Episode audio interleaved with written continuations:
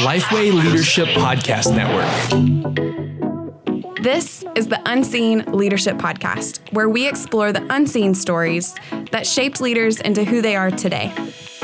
I think I wish somebody had said to me earlier on pay less attention to idols and images and aspiring to success and pay more attention to inner work and who Jesus is calling you to become and discovering who God made you to be and humbly and joyfully and gratefully receiving that. Welcome to the Unseen Leadership Podcast. I am your host, Chandler Vanoy, here with my co host, Josh Hunter.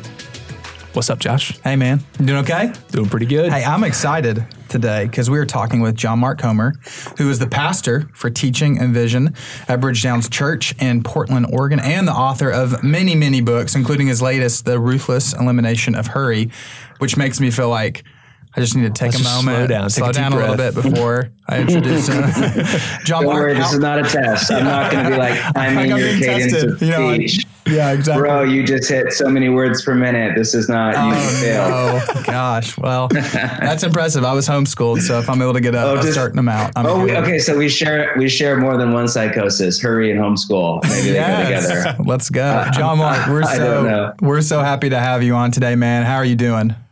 I'm doing great. It's a beautiful winter morning in Portland, Oregon, and uh, I'm happy to be alive. Man, that's so good. well, we, we have a, we're in Nashville, Tennessee, and we had a little bit of snow. So, People freak out. yeah, yeah. everybody's Really? scared to drive. now so that's that's a pretty big deal in Nashville, right? I mean, how rare is that? it's, it's pretty rare. We normally get freezing rain or ice. So, it's, Yeah. we don't normally get snow. Yeah.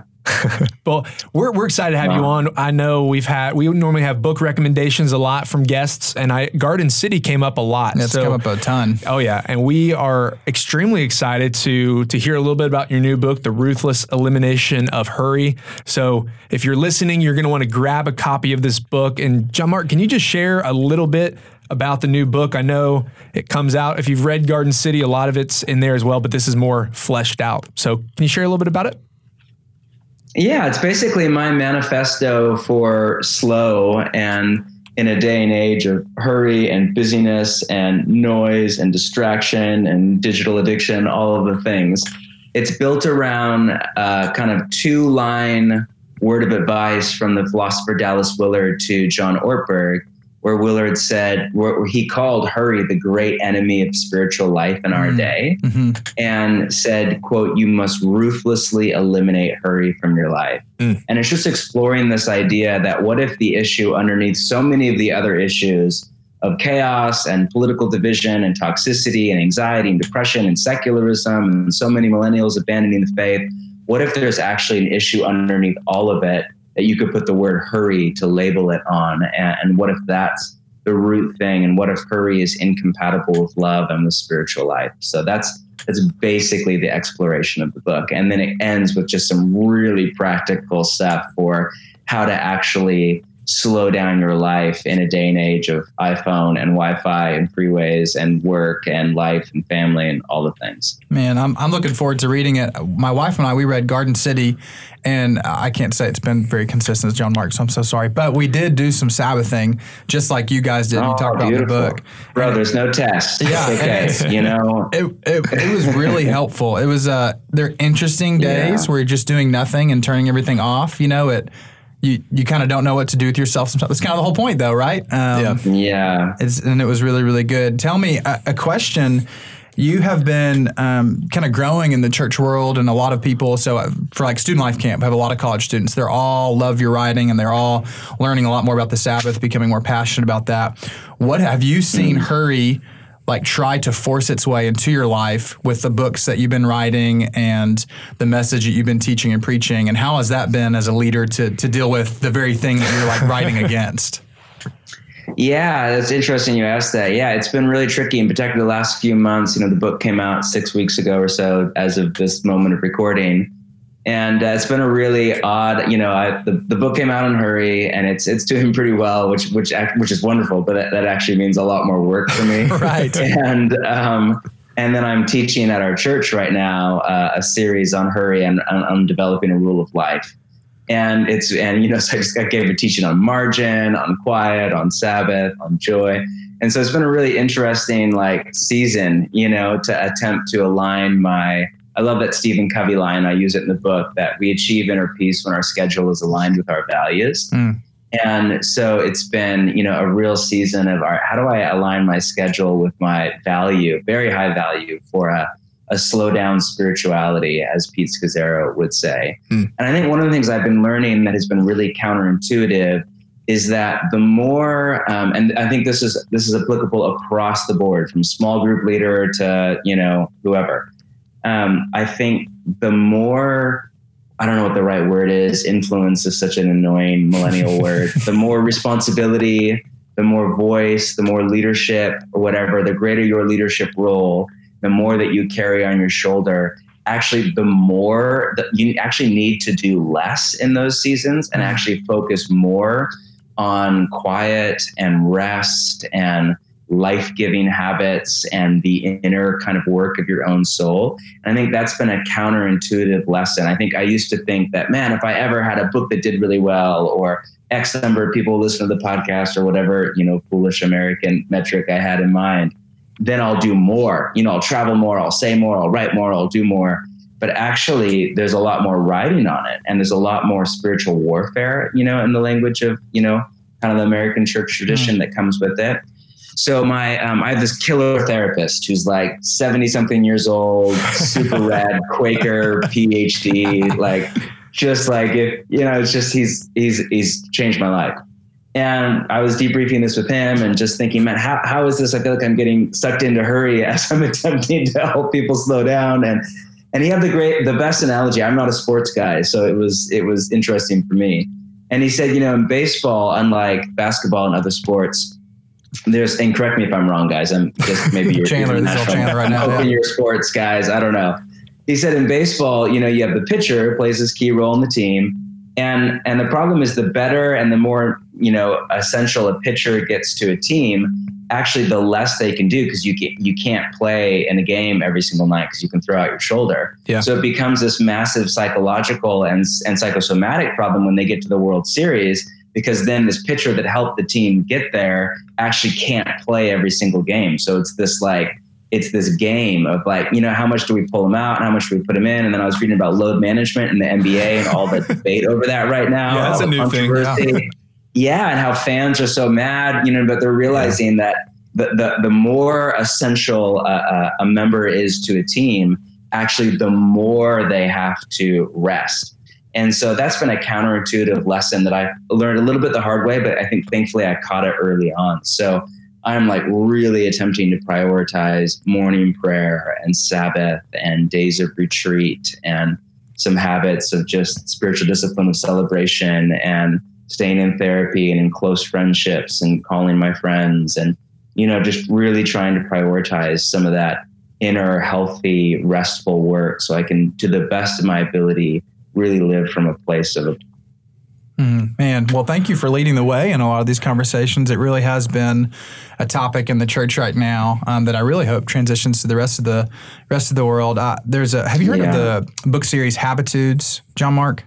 I've not. Uh-uh. Dr. Tim Elmore, um, he googling it right now. Google it. They're a little short book series. He uh, teaches a lot in schools and different churches, but he wrote these books, um, just habitudes of the, the, attitudes of habit that we can form to be mm. leaders and mm. he uses imagery. And one of the imagery, um, one of the images that he uses that's always stuck with me, and we talk about this a lot in our organization, is the starving baker concept. And this baker was so worried about pouring out and feeding everybody else out of his bakery that he didn't eat, and so therefore he ended up dying because he was a starving baker.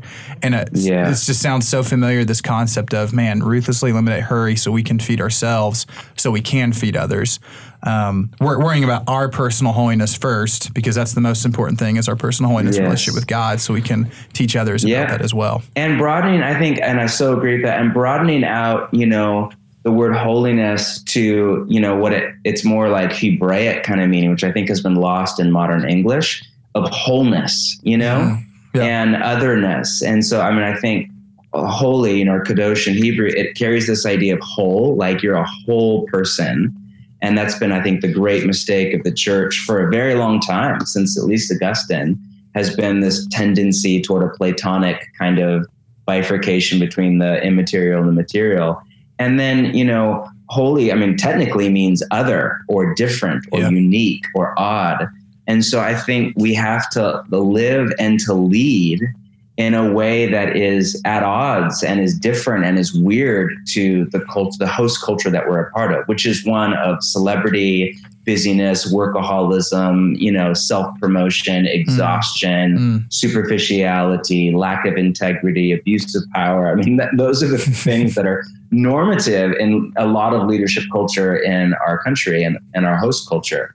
And so I think, you know, leading from holiness means leading from wholeness as a whole person with your body, with your emotions, with your relationships, with your wound, with the parts of you that you are still struggling to integrate into your story, and leading in a way that is very other, unique, separate from kind of how the host culture is, a, very countercultural type of leadership. And I think you know, surely uh, most young leaders get that we have to be countercultural in our theology or some right. of our ethics but I think we we miss how countercultural we have to be in our lifestyle of rest and of prayer. Mm, that's so good. I mean, we haven't even gotten to the questions yet, and we, we just call we can call our podcast. computers. I know, so good, so helpful. Well, hey, John Mark, let's go ahead and hop into the questions here. I'm sure we're going to even sure. we're going to hear more about this as we keep going, but. Uh, the first one here is this: is can you just walk us through a quick overview of the different leadership roles you've been in over the years? Yeah, I mean, there's not a ton to tell. I grew up in the church, um, the son of a pastor. And so, you know, I vowed I would never become a pastor when I was younger.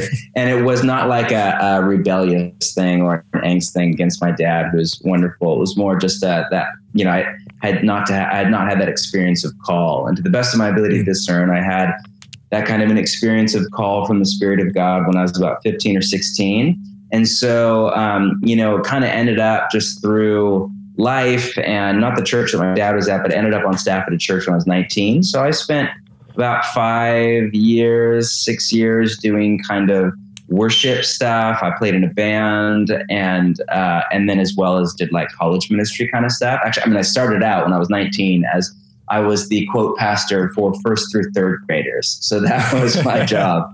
Was we had this huge mega church, and so like they actually had pastors over these different areas. Wow. And so I had hundreds of first, second, and third graders that I would put a church service on every Sunday. That's when I, that's how I learned how to preach was first, second, and third hey, if you graders. can keep them engaged, you can keep anyone engaged. Right. Oh my gosh, anyone, you know? so it was so good for me. And so, yeah, so kind of, I've been around church leadership for a long time. So I grew up in the church. My dad was a pastor, you know, drawing coloring book pictures at the back of the elders meeting kind of thing and then was on staff by 19 and was there for about five years and then um, planted a church when I was 23. So that's 16 years ago. And I've been here ever since. What, uh, what instrument did you play in your band? I uh, played guitar and piano, neither of them very well. but you played, and that was the most important. But I, but it was cool, man. And we were indie, and we got a record deal, and felt really good. And it's a long story. Wait, you're at least if you got a record deal, yeah. you could at least play. Mm-hmm. You probably wouldn't know. We're just a little band. We called ourselves Coldplay. It's just like a. That's incredible. We, we actually just we're we're still doing some stuff and yeah. you know whatever. That's awesome. It's, That's it's, not my main thing anymore. John Mark, I literally wouldn't be surprised if that was the truth. Honestly, though, yeah, just on the side. Yeah. Um, you know, Coldplay has that like fifth member that's not in any of the pictures. Yeah, it's actually. Actually, it's me. Yeah. You know, it's just a little side gig I have. It make, totally makes sense. That's funny. So lots of different, uh, or a few different leadership roles, and the most important one, you know, pastor to the first, second, third, fourth graders. You know, we we, we heard that one. But can mm-hmm. you tell us about a pivotal moment or moments that you look back on that started to really change your leadership in life from some of those leadership roles? You know, I, I think there's a number, but one really key one was about six years ago now, seven years ago, maybe. So um, I'd been on this team that planted the church, and it grew um, very fast. And uh, we were about 10 years in. And at this point, I'm in my early 30s. I'm the lead pastor of this church of quite a lot of people and I am basically dealing. I basically have an early midlife crisis, and some of it is just emotional. burnout, exhaustion, anxiety, you know. Some of it is um, kind of identity based. I'm learning the hard way that I'm not, uh, you know, an apostle in the language of the New Testament. I'm not a leader of leader of leaders. We had 93 people on staff at some point, and at that point, you know, you're a you're a CEO or executive director of a nonprofit, which is not a bad thing at all. But I had to learn the hard way. Oh, I'm like an introverted Right. kind of sensitive. I want to like read and pray and think. I basically want to teach and do spiritual direction one on one. That's basically where I feel that I'm at my best is like doing teaching or writing or then like one on one spiritual direction, you know? Yeah. Um, so all the stuff in the middle of the running of a church, you know, I have some of the mind for it. I have the strategic mind, but I just I'm not built really well for it in my inner person. So there was that. But then really there was this deeper crisis of uh, you know what I would now call spiritual formation, where by that point I'm in my early 30s and I had enough of a kind of track record behind me. I'd grown up in the church, been following Jesus for many many years, and I, I, I noticed this trend where through kind of high school, college, early 20s, I felt like I was on this upward is, you know, likely not the best word for it, but this forward kind of trajectory of moving toward Christ likeness, if you want to call it that, holiness, if you want to call that, becoming more loving and joyful and at peace with God, if you want to use that language from the Gospel of John. And then in my mid 20s, I just hit this plateau. And you know, the moment that my discipleship to Jesus began to hit kind of the deeper things in me, not just the behavioral issues, but what Robert Mulholland calls the trust structures, the things that we look to to live a happy life and put our safety and security. And The moment it hit like, you know, all the Enneagram stuff of like the deep ingrained habits of sin or wounding or whatever in my body that you know if you if you buy into epigenetics that, that are literally passed down through my grandparents you know into my genetic code the moment it hit all of that stuff it's like the way that i had been brought up to follow jesus the kind of rule of life of basically go to church have a high view for the bible read the bible in the morning practice intercessory prayer and tithe all good things all Mhm. still in my rule of life but it just was all of a sudden like banging my head against a concrete wall. Yeah. And then a couple more years went by, and then as you know, we hit the digital age. Now I have an iPhone, and I'm running this large church, and my, I'm outside of my margin. I'm not living an emotionally healthy life of Sabbath and all of that. Then I actually began to not just plateau, but I felt like I was actually regressing, not progressing, but regressing, becoming more and more angry and critical and anxious and escapist in my behavior. And there was no like moral failure, you know, in any classic sense at all. I was just a an unhappy and unpleasant person to be around, which is exactly who you don't want leading your church, you know? Yeah. And I think of Scazzero's line, as the leaders go, so goes the church. So I had this epiphany moment when I realized I'm not changing, I'm not growing, and I'm not maturing to become more like Jesus. And the problem was not that I didn't want to change. I really wanted deep desire in my heart to become more like Christ. And the problem was that I was not trying to change. It wasn't that I was lazy. If anything, I was doing too much. I, but it was all willpower kind of based attempts at change. The problem was I did not know how to change. And then I looked out and I realized, and this was like a gravitas moment of like, oh, such a hard moment for me. When I realized my church was full of people like me. Um, you know, shocker, Wow. as the leaders go, so goes the church. That my church was full of people that early on in their discipleship to Jesus, brought up in that kind of evangelical tradition, they had some major wins early on in their freedom, breakthrough, whatever. But then most of them had hit this plateau. Very few people, even those in their 50s, 60s, 70s, 80s, were living Matthew 5, 6, and 7 and the Sermon on the Mount as a kind of default baseline. This is basically how I live in the kingdom with Jesus. And um, lots of people were stuck right where, right about where I was stuck. And I realized it was the same thing. It wasn't that they did not want to change. Most of them did. And it wasn't that they were not trying to change. Most of them were trying, if anything, too hard. It was that they, like me, did not know how to change. Mm. So that's what brought me into this massive, like, kind of where this book comes out of. I basically resigned from my job. You know, I didn't leave the church. We were a multi-site church, so I stepped down, went on a long sabbatical, came back, and just pastored one of our much smaller locations in the city, which has since become an autonomous church. They've all gone autonomous for all great reasons since Yeah. then. and uh, really began leaning into spiritual formation and just have really been asking that question the last six or seven years how is it that we change and the things that i've come to realize and learn many of which are in the book and hopefully is the first of many books i hope to write on this subject have just radically changed my life Thank you so much for sharing that. I mean, it's one, one of the one thing that stuck out to me was Josh and I, right before we actually hit record on this, we're talking about spiritual gift tests and um, kind of the different gifts that God has given each of us. And it's really interesting for you, uh, hearing your story of saying, I realized I wasn't the right person to sit in that seat. Um, my gifts Yes. were a little bit different. And for young leaders, I think it's easy to aspire to sit in a seat that might not be what God has gifted you in. So let me let me ask you this question and, and a follow up.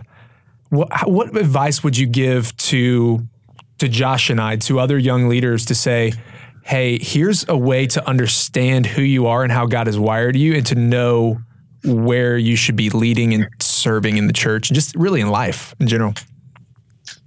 Yeah, I mean, honestly, it's nothing that you guys would not already intuit. Just be incredibly wary of ideals, stereotypes, and formulas, you know, and refuse or at least rebel against the American gospel of upward mobility that defines success as, you know, you keep moving up in an organization and humbly receive the gift of of who God has made you to be, the gift of your potential and the gift of your limits. I think of that Scazzero line, you find God's will for your life and your limitations.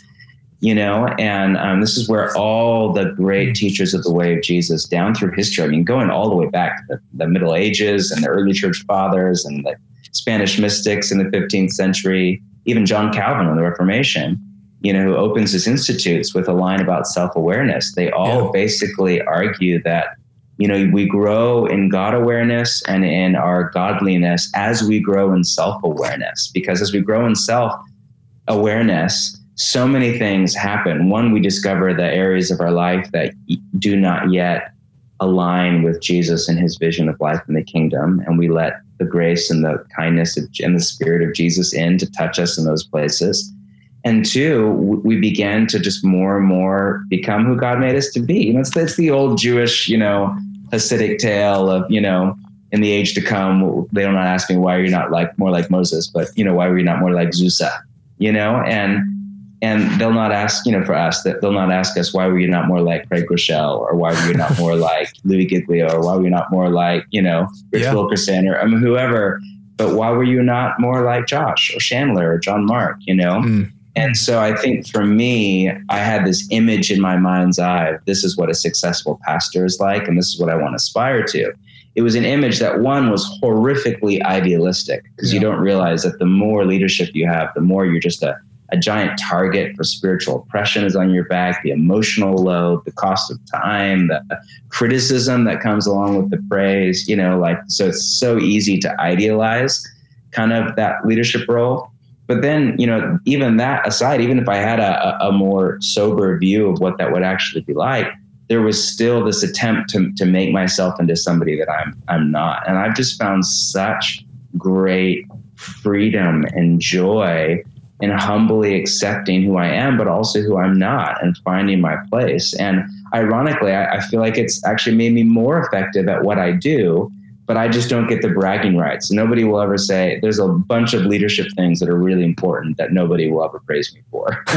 Yeah, yeah. you know, and that's just going to be part of my story. And then there are times when it really irks me, but I just have to humbly accept that and gratefully live inside my limits. So I, I think I think I wish somebody had said to me earlier on, pay less attention to idols and images and aspiring to success and pay more attention to inner work and who Jesus is calling you to become and discovering who God made you to be and humbly and joyfully and gratefully receiving that. And that's really good. I, when, when you're talking about limitations, I think of uh, a sermon series that Andy Stanley did forever ago. He talked about guardrails. And like those limitations that God has placed in our life, they're actually meant there to protect us, right? To actually Yes. keep us in a healthier whole, Yes. the holiness, the wholesome, and being whole, um, to keep us in that, keep us in that Yes. lane. Um, Yeah. So limitations are a good thing for leaders that are listening. That, that's a really good thing and a really wise thing there's that you'd say. there's such a gift, but there's such a temptation. You know, like you can you can there's one there's a biblical theology of this. Like you can do biblical theology of limits from Genesis one to three, and you can argue you know about how human beings were made in the image of God, so they have this radical potential to literally Mhm. rule over the earth. But they're also made from the dust, and they're mortal, and they have boundaries around the Garden of Eden, and there's limits there. And then one way of reading the Genesis 3 temptation from the serpent is as a temptation to transgress our limitations. Mm. That it's it's this limitation to step outside of this good space under the creator and over the creation that God has spread out for humanity and to, to transgress those limitations and move beyond them in an attempt to become like God.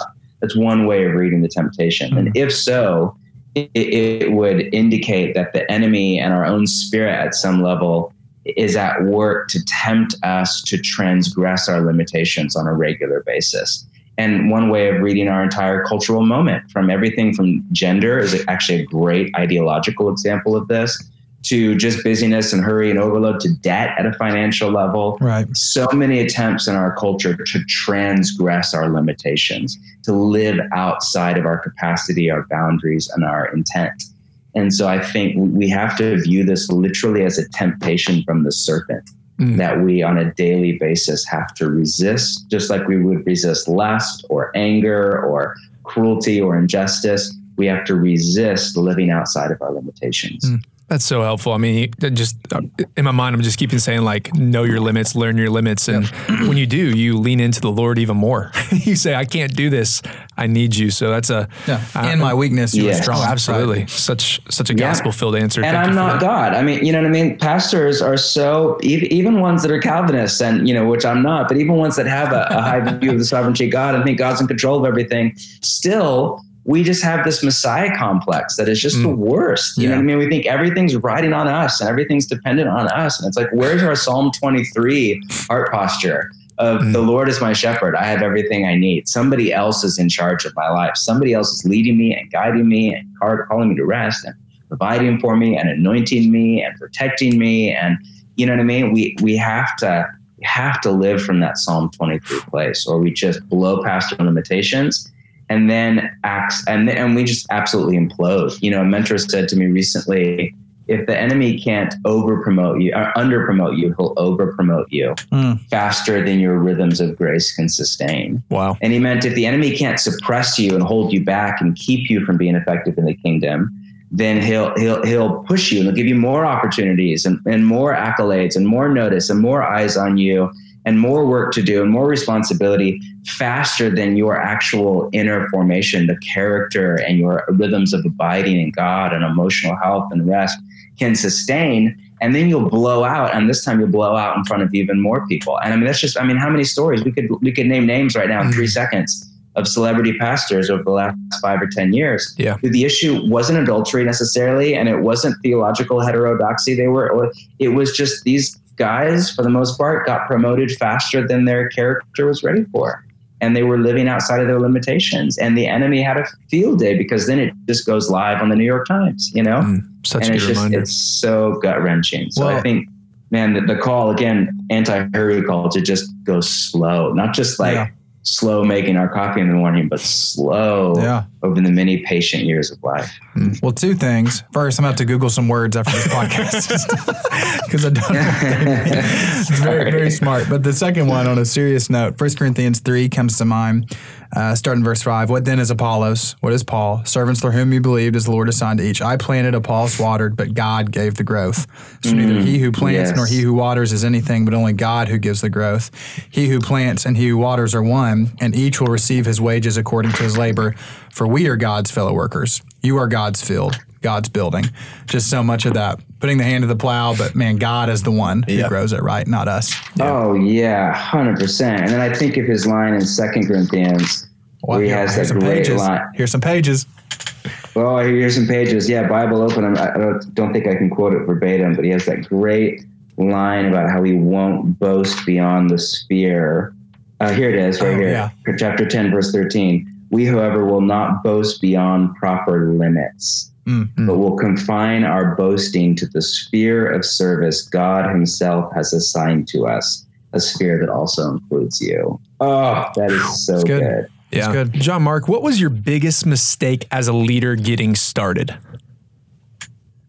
Oh man, I don't even know where to start. I made so many. I saw that question in the notes, and I literally just moved on. I'm like, I, I, do you have do you have ten hours? You know? oh goodness, I think um, I think you know some broad level mistakes. One was not prioritizing my own um, emotional health and spiritual formation enough, and not prioritizing rest enough, and thinking of rest as something for people that weren't as type A as me, or as hardworking as me, or as you know needed as me, or whatever lie I believed. You know. So I think I, I did not prioritize rest and margin and rule of life early on, and it really came back to haunt me.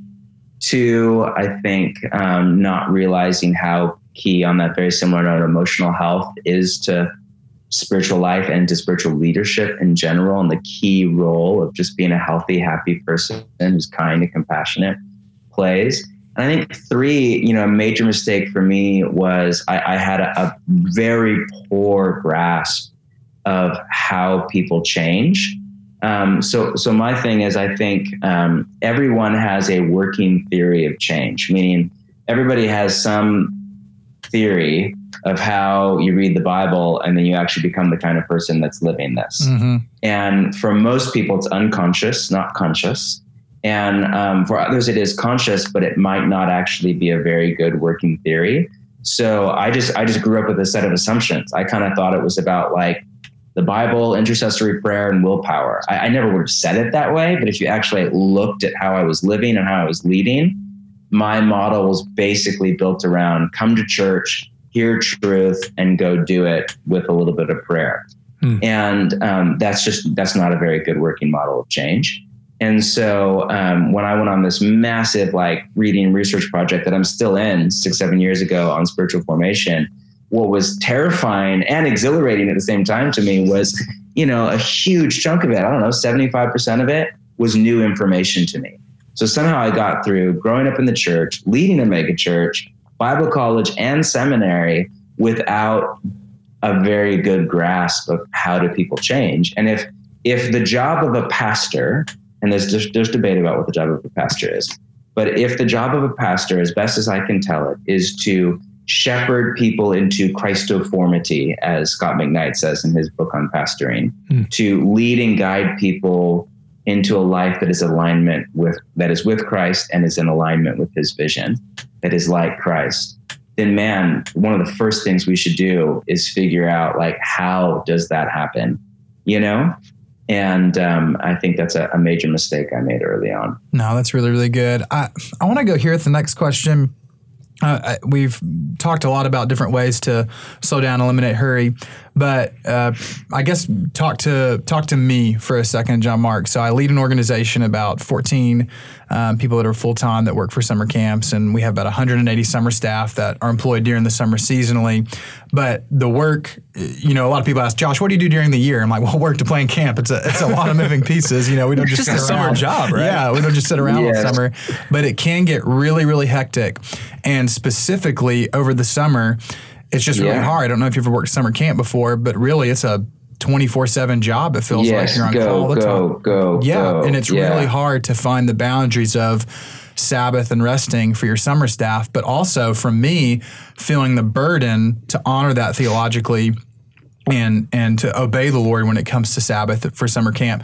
So for a moment, man, in a culture that is very demanding um, and that we, we really value work ethic, not that it can't that, that goes away with Sabbath. How do I lead my team through that when it comes to full time staff and then even that transcending that DNA transcending to summer staff? Man, what would you tell me? I don't. I don't want to push and push and push, but also sometimes just realistically, John Mark, I've got to. I've got to say, hey, I'm sorry, guys, Yeah. you've got to get on the road. You can't rest. You got to get to the next place. What would your advice to me be? Well, I think I, w- I would likely not give you advice. I, I've never run a summer camp, you know, and and so uh, I, and I don't mean that as a cop out. I mean that I would I, I just would really want to respect For sure. your role and your expertise. And I, I've not run a summer camp, and so it's really easy for me to say things when I I don't know what I'm talking about, you know. For sure. Um, all I can say is I can say two things. One, the two rhythms that, to the best of my ability, I never break are morning quiet prayer for at least an hour and Sabbath.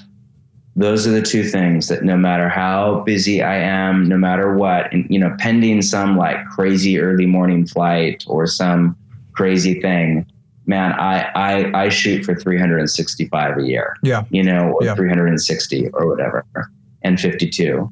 And life happens and stuff gets in the way. And, you know, sometimes I'll be a day late on Sabbath or, you know, two days late if I'm on a trip or something. Um, if, you know, there's just no other way to swing it. But man, those are two rhythms that I fight for with all of my bones. Like the last six weeks since the book came out, I've been off of my kind of normal rule of life until about a week ago or two ago. And so there's about a month, month and a half where just I was outside of my margins. I was outside of my kind of emotional limits. And some of it, there was just no really good way to get around it. So I cut everything else I possibly could out. The two things that I like refused to let go of was I did not miss a Sabbath and I did not miss morning prayer in the quiet, you know? And um, so those are two things I'm just saying for me that are no matter how busy I get or how busy the season is, which for me is a book release or it's fall at the church or whatever. Those are two things that I, if I have those two, you know, th- those still won't keep me sane long term, but they can get me through a couple months if need be, you know? And then and the second thing, advice I would just say is I think that leaders often have more latitude than they think they do. And I think we feel all these weird internal psychological pressures. We have to do it this certain way, and we Mm. have to placate all these certain people. And I think one of the, one of the gifts of being higher up in leadership, there's there's lots of burden that comes with it, responsibility and hours, and you know everything drifts its way up to you eventually. But one of the best things about it that I think I've been so slow to capitalize on because I'm so wary of abuse of power and leaders that do what they want. But I'm realizing all the leaders I know that have done well long term all do this to the nth degree, just in a Christ like way, is really capitalizing on that freedom you have to carve out a way of life for you and your team that is Mhm. sustainable. Yeah. You know, you meet a lot of the really high level leaders, whether it be of giant churches or whatever, and you would expect them to all be like Elon Musk, kind of 120 hour a week kind of guys. Gosh. Yeah. And a lot of them actually aren't. You know, I remember hearing Andy Stanley years ago say, if you're working more than 40 hours a week, you're not doing your job. Mhm. And I thought, how in the world are you a pastor of a church of 30,000 people or whatever? And you work 40 hours a week. I at the time was working like 80, you know? Okay, tell me and I'm like, what are what is wrong with you? Must be lying. And my inner skeptic is like, that's a that's a lie. That's a whatever, you know. But I've gotten around a few of those people, and man, they they lead differently than you would expect. Yeah. You know. And um, and the ones that are the Elon Musk, you can normally tell because they're angry all the time and they're mad, and there's a trail of dead bodies behind them. Mm, The ones that word. do well, they actually don't necessarily do this insane workload, you know? So, all that to say, I think that leaders, the higher up in an organization you are, whatever the size of that organization, you likely have more latitude than you think. And you can actually build it, build your, your life and your staff's life or your team's life into the culture that is in alignment with your values and that is sustainable over the long haul. And that's just, I mean, that's why so many even corporate businesses are waking up to things like a sabbatical policy or longer vacations because they're realizing that the highest cost for a business, just if you're just about greed, is employee turnover as a general rule. Yep. And so whatever you can do to keep employees happy, healthy, productive, and around long term, it's all money you get back. And that's just like at a pure bottom line level, you know? So, but I, I, I do think there's a lot that we as leaders can even learn from that. It's almost like time is money, but not in the original way it meant, Yes. right? 100%. Yes. Interesting. Cool. So one question I do want to follow up with that is you've you've referenced a rule of life over and over again. And I know Josh and I are familiar with this because we've read um, Garden City, we've read Emotionally Healthy Leader by Scazzero. For those Yeah. listening, can you just explain what a rule of life is? And maybe here's like the beginning steps of how to create one for yourself. Hundred percent. So a couple things. Um, so I would define a rule of life as a schedule and a set of practices, or you could say spiritual disciplines and relational rhythms that organize your life around spirituality, abiding life with Jesus, and help you to live in alignment with your deepest desires. That's my definition of it. It's great Um, it's ancient language, not modern. And so the first thing you need to note is that the word rule is singular, not plural. So not rules for life, but rule of life. It goes back to um, the early church. The Latin word, the original word was regula, where we get a word like regular, Mhm. or it meant like a straight line. And there's linguistic debate around this, but it likely was the word used for a trellis in a vineyard. Huh. If you think of like a winery, if you've ever been wine tasting? And you, you think of like um, that, that support structure, that wooden trellis that goes under a vine that actually helps the vine get off the ground, helps the vine bear a lot of fruit, the maximum amount of fruit that it's capable of, and helps the vine grow in a certain direction. And without that trellis, the vine will bear a fraction of the fruit that it's capable of. It will be vulnerable to wild animals and disease, and it will not grow in the right direction. That's why you don't see very many wild vines out in nature. And the early church took Jesus' teaching in John 15 on abiding in the vine very seriously, saw it early on as a key passage in Jesus' teachings, and, and just played with that metaphor and said, All right, if we're like the vine and, and the way we bear fruit, that was basically Jesus' teaching on spiritual formation, is we abide in the vine. We, we live in a relational connection to Jesus by the Spirit. Okay, how do we do that at a practical level? And they said, well, a vine needs a trellis. It needs a support structure, something to protect it, to enable to bear the max amount of fruit, to organize it and point it in a certain direction. So we need this trellis. We need this regula. We need this rule. And so, you know, St. Benedict was the one who popularized it in the sixth century, but it goes way back, you know, Mhm. probably to the second century. That language was used very early on. For sure, St. Patrick, Augustine in the fourth century. And, and for a thousand years up to the Reformation, that was the dominant conversation was what's your rule of life? How do we live? You know? And the thing that I would always just tell people is you have a rule of life and your church tradition likely has a rule of life too.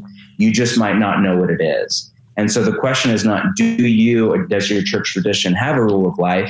It's um, is it intentional or unintentional? Is it healthy or unhealthy? Is it working or not working? And is it pointing you toward Christ likeness or away from it? Mm. You know, It's so there. you likely don't know, might not know it. it's there. Yeah, meaning you likely have a kind of a morning routine that you follow. You likely have a budget or at least a way that you spend your money. You likely have some kind of a relationship with food, exercise, and sleep. You likely have an evening routine. Maybe you stay up late and you go to bed early. You watch a lot of TV.